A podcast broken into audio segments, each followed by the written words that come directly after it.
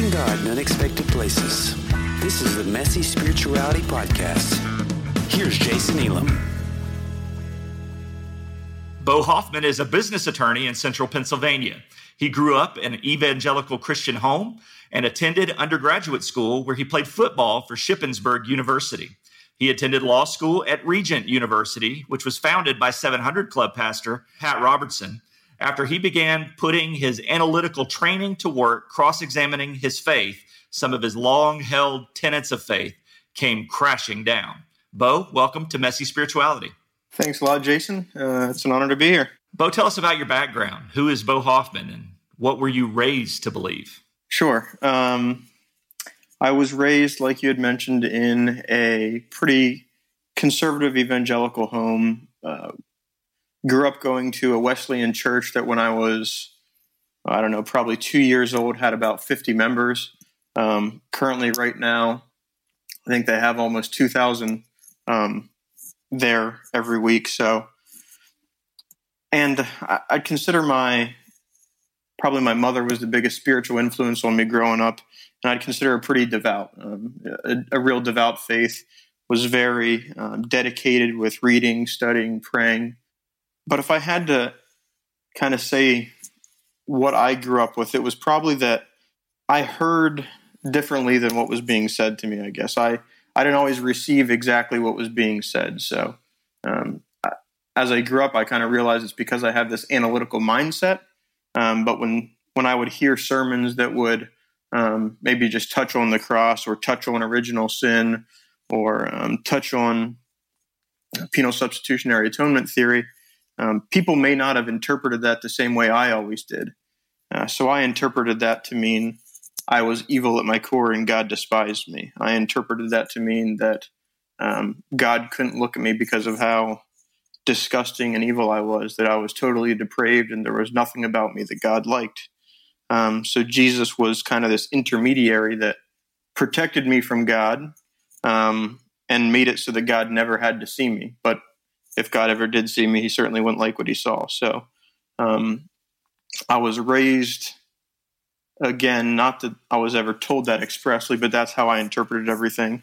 And um, kind of in this extremely fear based relationship slash not relationship with God. So I was um, trying to read my Bible to uh, appease God, trying to pray a lot to to appease Him, do um, things that I thought would make Him less angry at me, and ultimately just a lot of uh, stress and fear and insecurity.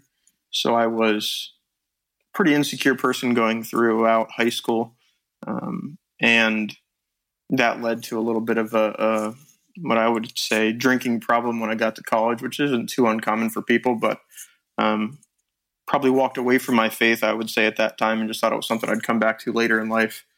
But on my 21st birthday, I got arrested, and that that probably brought me back to the seriousness of my faith, although it was still a really strict, legalistic, um, do all the right things kind of kind of faith. So um, I guess that's kind of how I was raised, what I believed growing up, and how it impacted me. It sounds like we have a pretty similar background when it comes to legalism mm-hmm. and beating ourselves up in the name of God. When did the ice begin to crack in your childhood faith? I'd say the ice probably really began to crack when I started practicing law. It's probably about five years ago. Um, may have cracked a little sooner, but I was at Regent, and that was uh, kind of a common belief system to have there with Pat Robertson and, and stuff. So, um, but when I got out of that, started practicing law, I began to kind of apply some of my legal training, my analytics, my cross examination type techniques to my faith, and um, trying to get answers. Why, you know, why would a, a, God that created me and says I'm made in His image and likeness uh, despise me? That doesn't make sense to me. Why would a God that says He is love um, have to murder his own son and um, pour out his wrath on, Jesus on the cross. That didn't make sense to me. Why would a God that says he is love um, send people to a fiery hell for all of eternity, uh, including the same God that says that's evil when Hitler did it? Pretty much he condemned Jews to the same thing as soon as they um, got out of the torture chambers of Auschwitz. So at that point in my life, probably about five years ago, the ice started to crack and I started to really analyze and think and, and start to research for myself some of these concepts. Was there a catalyst? Was there an author, a speaker, a book? Was there something that led you down that road of seeking out a faith of your own, separate from the faith of your upbringing? Probably a few, but probably the biggest catalyst was honestly looking at a few people in my life, uh, people I actually knew who had a way that they lived their lives that was really appealing to me, that they actually loved really well. And I looked at them and I thought, how could these people seem more loving and more kind than God? Um, the God that they seem to be following, uh, which looks really appealing to me, does not seem to be the same God that I'm following.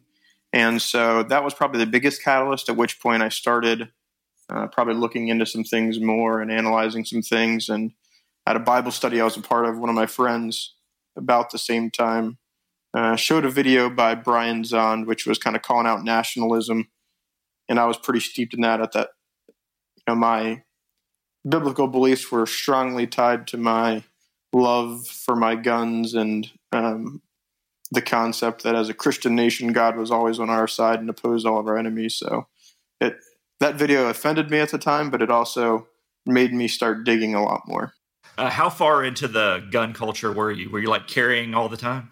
Yes, I was. I was because of how I thought God viewed me, totally depraved, evil to the core, couldn't be trusted. I viewed other people the same way. Um, so I was, you know, I, I, had my concealed carry permit and I had a gun on my hip everywhere I went, anywhere I could carry. Um, and I mean, I had, it was not uncommon for me to wake up in the middle of the night hearing something and uh, you know grab my gun, grab my tactical flashlight, and clear the house. Um, so yeah, that was that was pretty common event for me. What was the first big doctrine to fall during your spiritual renovation? It was probably at the time. I don't even know that I knew it was a doctrine, um, but it was probably a combination of original sin and penal substitutionary atonement theory.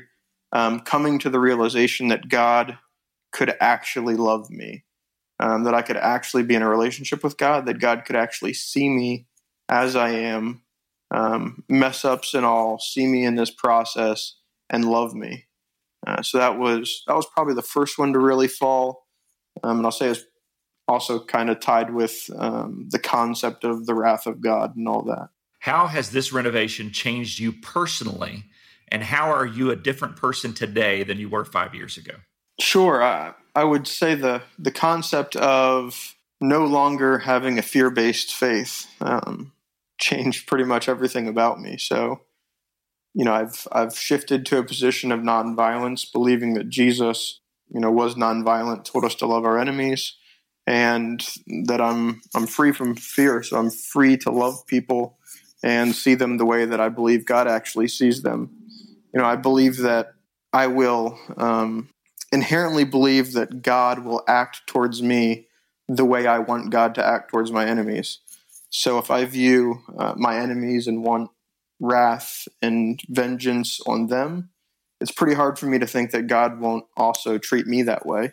Um, which is why I think the command to love our enemies is so powerful and so revolutionary that when we truly can love our enemies, we can actually believe that God will love us no matter how we are acting towards God um, that God's position is steadfast and love toward us no matter what.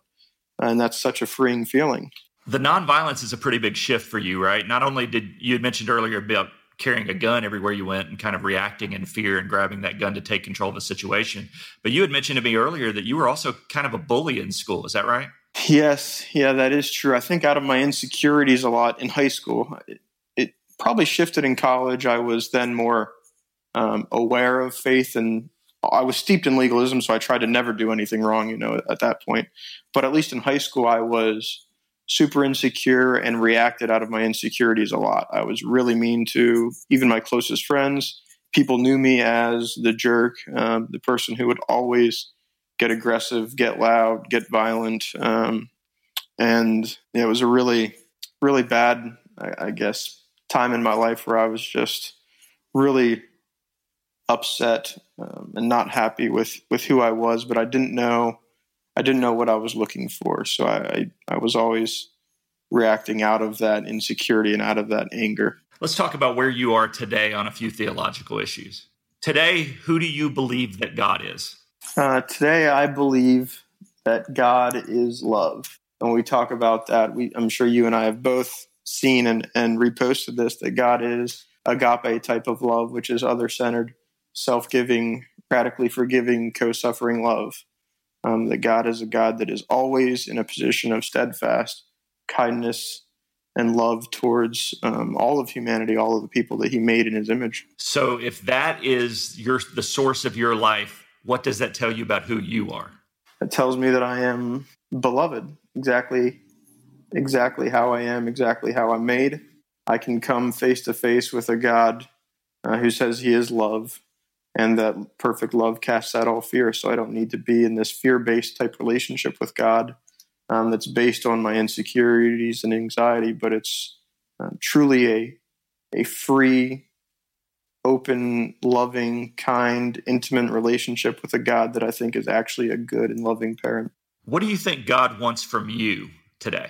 Probably just to more fully understand how good and loving He is, um, how good and loving He is towards me, and how fully loved and accepted I am, so that I can then share that with others. You know, I I've always kind of been evangelical in the fact that I always wanted to share the message or share a message. Uh, it's just that now the message is actually good news. yeah, we called it that for a long time, but it wasn't really, was it?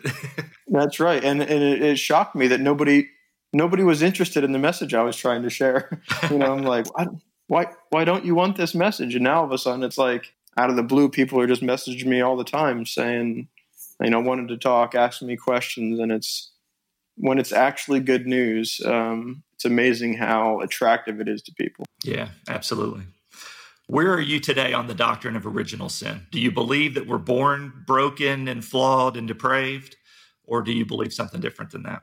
I believe something different than that. There's a really good book by Danielle Shroyer uh, called Original Blessing and it really helped me um, come to a different position on original sin. You know, it is absolutely inherent in my life that I can certainly have a tendency to be selfish, greedy, um, want to keep all of my money for myself and not bless others.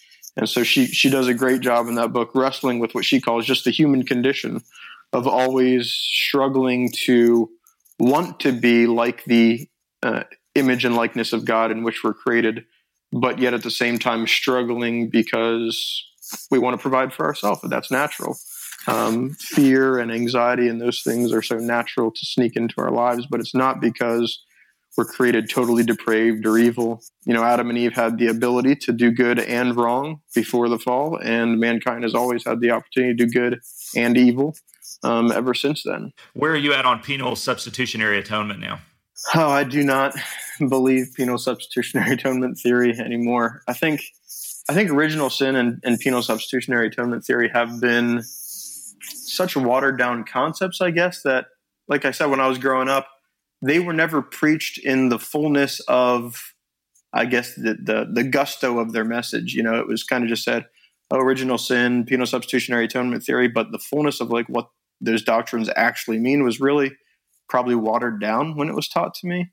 Um, so when I actually kind of studied both those messages more, it's like, man, I, I just I can't believe that, and I don't anymore. You know, I believe Second Corinthians five nineteen that God was in Christ, reconciling the world to Himself, not counting people's sins um, against them. So I think that God was in Christ, not separate and apart from Christ.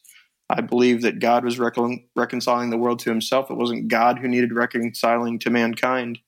Um, and I believe that God was never counting our sins against us, that He was always forgiving and loving. And I guess I, I now I'd say I hold to the more Eastern Orthodox view on atonement that death needed defeated, but that as God, God couldn't die, so He had to take on the flesh of humanity, um, and in doing so, He revealed the true heart of God to us. And at the same time, as human, He could endure death to defeat it from the inside, and in doing so, then could vanquish the captives and set us free.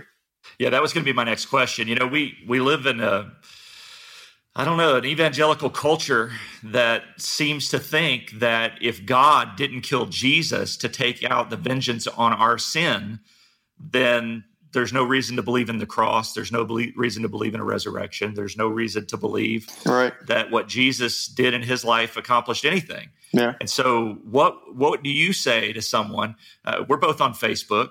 Facebook is a zoo sometimes, and when you start when you start saying things like Jesus didn't die to appease his father, uh, you get some questions, pretty straightforward questions. Why did Jesus die? Now you've partially answered that in your previous answer, but it, let's just take that question on its own.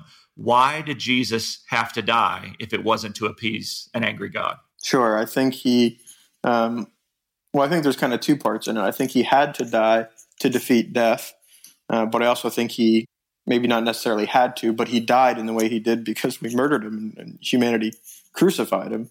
Um, I don't think that was necessarily God's intent that it would be um, that way, but yet because it was, Jesus could on the cross um, cry out, Father, forgive them. They know not what they do, and show us the magnitude and the enormity of God's love in that moment. So, what happens to us after we die? Well, the uh, the common American belief is that if you're not holy enough, righteous enough in your life, then you are burnt forever and ever and ever and ever. Amen. Um, I don't I don't really believe that anymore. I don't. Looking back on my life, it's just I guess kind of sad because I used the quality, for a lack of a better word, of my own life to determine what salvation actually meant, what getting out of hell actually meant. So if you know, I, I, kind of looked at my own sins and, and said, well, those weren't that bad. I asked for forgiveness for those; those are fine. Um, but these other people, man, look at their sins. Those those are ones that are definitely deserving of hell. And so I've I've shifted out of that mindset, out of believing in eternal conscious torment, and instead believing that both heaven and hell are this idea of uh, the overwhelming presence and awareness of God's love. That if God's love is eternal, if God's love is steadfast, if God's love is never ending, then when you die, you become completely and fully aware of that. And if you turn towards that love, it's overwhelmingly good, warming, uh, great feeling. Um, but if it's a love that you are aware of, but yet fleeing from, uh, that could be tor- you know a torment tormenting feeling. But I, I have this view that as Jesus died, we saw he went down into Hades um, set the captives free. We see in Revelations that Jesus now holds the keys to Hades. So, if that's true, what will he do with the keys? And if that's true, how long can people run from the love of God? I don't know. I don't have an answer to that. Maybe it's forever. I certainly hope it's not. So, I guess that's where I'm kind of at with that with that question now, and I don't know that we'll ever have an answer to that. You know, when I started talking on social media about nonviolence, uh, I got a very similar response that I now get when I start talking about the end of the view of eternal conscious torment. Uh, what about Hitler? That's always the question, uh, whether it's with nonviolence or there not being an eternal flaming pit of hell where God dumps the people he rejects. Um, so, what do you do? Uh, let's talk. Take it first from the nonviolent perspective. Uh, how do you answer the question? Well, what about people like Hitler? Or you know, the other question is always somebody breaks into your house and they hold a gun to your wife's head. What are you going to do with your nonviolence? Sure. Well, well, not so much about the Hitler one, but about the one where someone breaking into my house. I, I wrote about that recently in just my journey and the way I I feel, at least about that and I've never had to deal with it, so I don't know how I'd react in the situation. But I want to give love a shot at actually producing a miraculous event. I don't think if I shoot someone to kill them and protect myself that that's a miracle. Um, I think if someone breaks into my home, I can recognize that they are obviously going through something in their life that they're hurting and broken. Um, and that if I love them, and if I truly try to love that person, that scenario, maybe just maybe something miraculous can actually happen. Uh, maybe that person's hungry. Maybe that person um, doesn't have anybody that's ever showed them kindness in their life. And I would hope that my first reaction uh, would be to try to let love make a difference in that person's life instead of um, simply resorting with the same kind of violence that they showed me. Wow. So is that what you believe God does in the afterlife with somebody like Hitler? Yeah. So I guess what I when I think about the afterlife, I think that we have conflated so many terms just to mean the same thing. So punishment, judgment, wrath, Hades, um, Gehenna, all these words we just think mean the exact same thing. So I think there is still this type of judgment process that that everybody um, will ultimately go through. So I don't think it's just oh you are an extremely unloving person, you die, you wake up, and everything's blissful in heaven. Um, I think that you really are confronted with the love of God, and I think that uh, to enjoy and reap the benefits of the love of God, you need to be made into the, the image or um, made into that same love. And for some people, if they're continuing to reject that, you know, I don't know what exactly that looks like, but it could be a, a long and painful process. Um, you know, so for Hitler, is he just going to wake up and, and the day after he died and everything's going to be perfect? I don't think so. I think it's still going to be a process where he is made into love. And, um, you know, what what that process looks like, how long it might take, if it ever actually happens. I don't, you know, I don't have all those answers. And I think, I think the original church was okay saying we don't really know these type of things, but we hope, uh, we hope that process happens. Um, and that's kind of where I'm at with it. Fantastic. I love the the view that you're presenting there. In your view, what is the church's most pressing need today? Probably to be able to truly and completely see all people as if they're made in the image and likeness of God. I mean, that's not something that I'm I'm coming up with, and I've just become more progressive. You know, that's straight out of Scripture that God uh, made mankind in His image and likeness. And I think if we can truly see people, you know, see past their pain, see past the crud in their lives, and speak to the likeness of God and others, that we would see love, restoration, healing, joy, happiness um, take off around us like wildfire. Are you still an evangelical? I would say I am still absolutely an evangelical. When when when I break the word down to what it really means, sharing um, the good news, wanting to tell people um, the good news, I, I, absolutely am. I am as vocal, if not probably more vocal than I've ever been about uh, God. It's just that my message has shifted a lot. I honestly only have good news now. My message used to be based on fear, but that message has come face to face with perfect love. And it kind of completely tore my my message apart. And now it's now it's one of honestly i think it is perfect love. You know i'm talking about god his nature as perfect love. And so i am open evangelical. I share it more than i ever have. Yep. So in that sense maybe you're more evangelical than you've ever been. Yeah i am. I think so. Probably more evangelical than i've ever been. It's just that my my evangelical faith is not tied now to politics or fear or othering you know groups of people um, it's just solely focused on God and who God is. Well, Beau, I really appreciate you spending time with me today. Um, I'm looking for great things from you in the future. I really do believe that you are one of the emerging voices that God is raising up to challenge preconceived notions about who God is and uh, who we are. And I just see you having some very fruitful interactions on social media. And I'm so grateful for you and your life and the gospel that you're preaching. What projects do you have in the works? What can we look forward to you in the future? Well, I'm going to always try to keep uh, stirring the pot a little bit on Facebook. I love doing that. Um, always sharing whatever it is that God puts on my heart. So you can uh, find me there, um, see what I'm writing about. I also kind of have two ideas for books I'd like to write. One is based on the parables. Now, I had set a, kind of a goal for me to have an outline of that done by the end of the year. Thankfully, it's just a parable, so I can just list what they are, and that outline's completed. Um, the other one is probably more so along the lines of my kind of my journey and how words have always meant so much to me growing up, and that um, even an unintended word could mean a lot of damage to me. So I wanted to kind of uh, start the process of maybe creating a book that wrestles through a lot of Christian lingo or Christian cliches that I think have a lot of negative impact on people, a lot of harmful fruit, um, and helping people stop saying those type of words, think about the words that they use a little more carefully, um, and ultimately speak more carefully about the goodness and love of God. Awesome. Well, we'll look forward to that. How can people find you online if they'd like to engage this conversation further? Sure. Um, on Facebook, Beau Hoffman, B E A U. Um, I'm on Instagram or on uh, yeah Instagram as well, so people could check me out on there and see what I'm rating. And I I always welcome comments, messages. I encourage people to reach out to me, especially if you're going through um, a, a, period of restructuring your beliefs and are afraid to share that with other people. I would love to talk with you and just encourage you as you're going through that. So feel free to reach out. Awesome. Beau, I love you, brother. I appreciate your time today, and I'm really grateful to get a chance to talk to you. Thanks a lot, man. Love you too. You've been listening to the Messy Spirituality Podcast. You can find us on Facebook and visit us online at messyspirituality.org. Can help spread the word about the podcast by leaving us a five star review on iTunes and sharing links to each episode on your social media. Thanks for listening. We'll be back next week with another episode.